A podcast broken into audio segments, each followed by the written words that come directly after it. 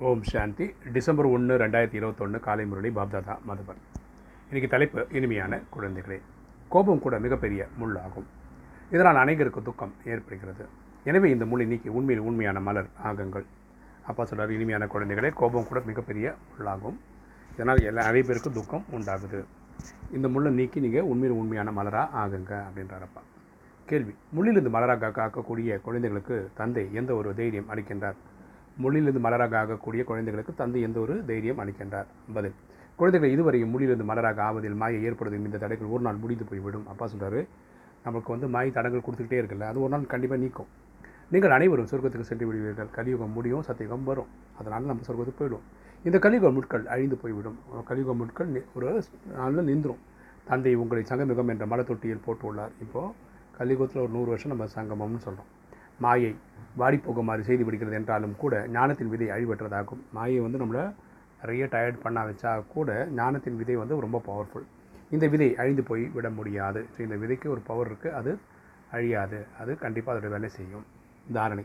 முதல் பயன் முற்றிலும் பயமற்றவராகி முட்களை மலராக்கும் சேவை செய்ய வேண்டும். நமக்கு பயமே இருக்கக்கூடாது.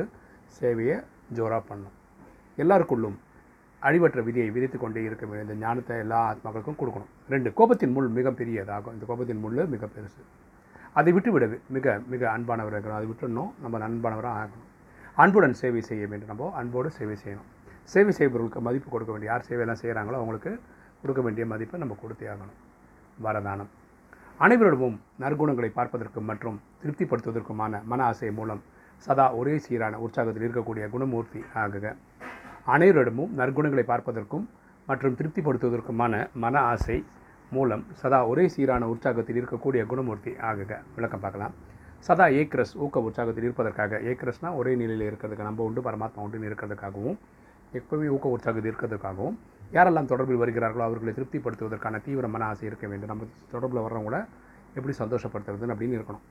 யாரை பார்த்தாலும் அவருடைய இந்த ஒவ்வொரு சமயத்தில் நற்குணங்களை கிரகித்து கொண்டே இருங்கள். பார்க்கக்கூடிய ஒவ்வொரு ஆத்மா கூட நல்ல குணம் இருக்கும். அந்த நல்ல குணத்தை எடுத்துட்டு இருங்க அனைவருடைய நற்குணங்களின் பலம் கிடைப்பதனால் உற்சாகம் சதா காலத்திற்கும் இருந்து கொண்டே இருக்கும்.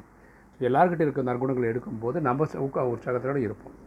மற்றவர்களின் பலவித பலவித சுரூபங்கள் பலவித பிரச்சனைகளை பார்க்கவும் கேட்கவும் செய்கிறீர்கள். நம்ம பொதுவாக அப்படி பண்ணிடுறோம்.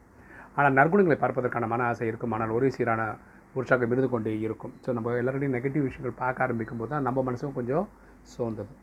மற்ற அனைவரும் நற்குணங்களை பார்ப்பதால் தான் குணமூர்த்தி ஆகிவிடுகிறோம் நம்ம எல்லாரோட நல்ல குணங்களை பார்க்கறதுனால தான் நம்ம குணமூர்த்தி ஆகிறோம்.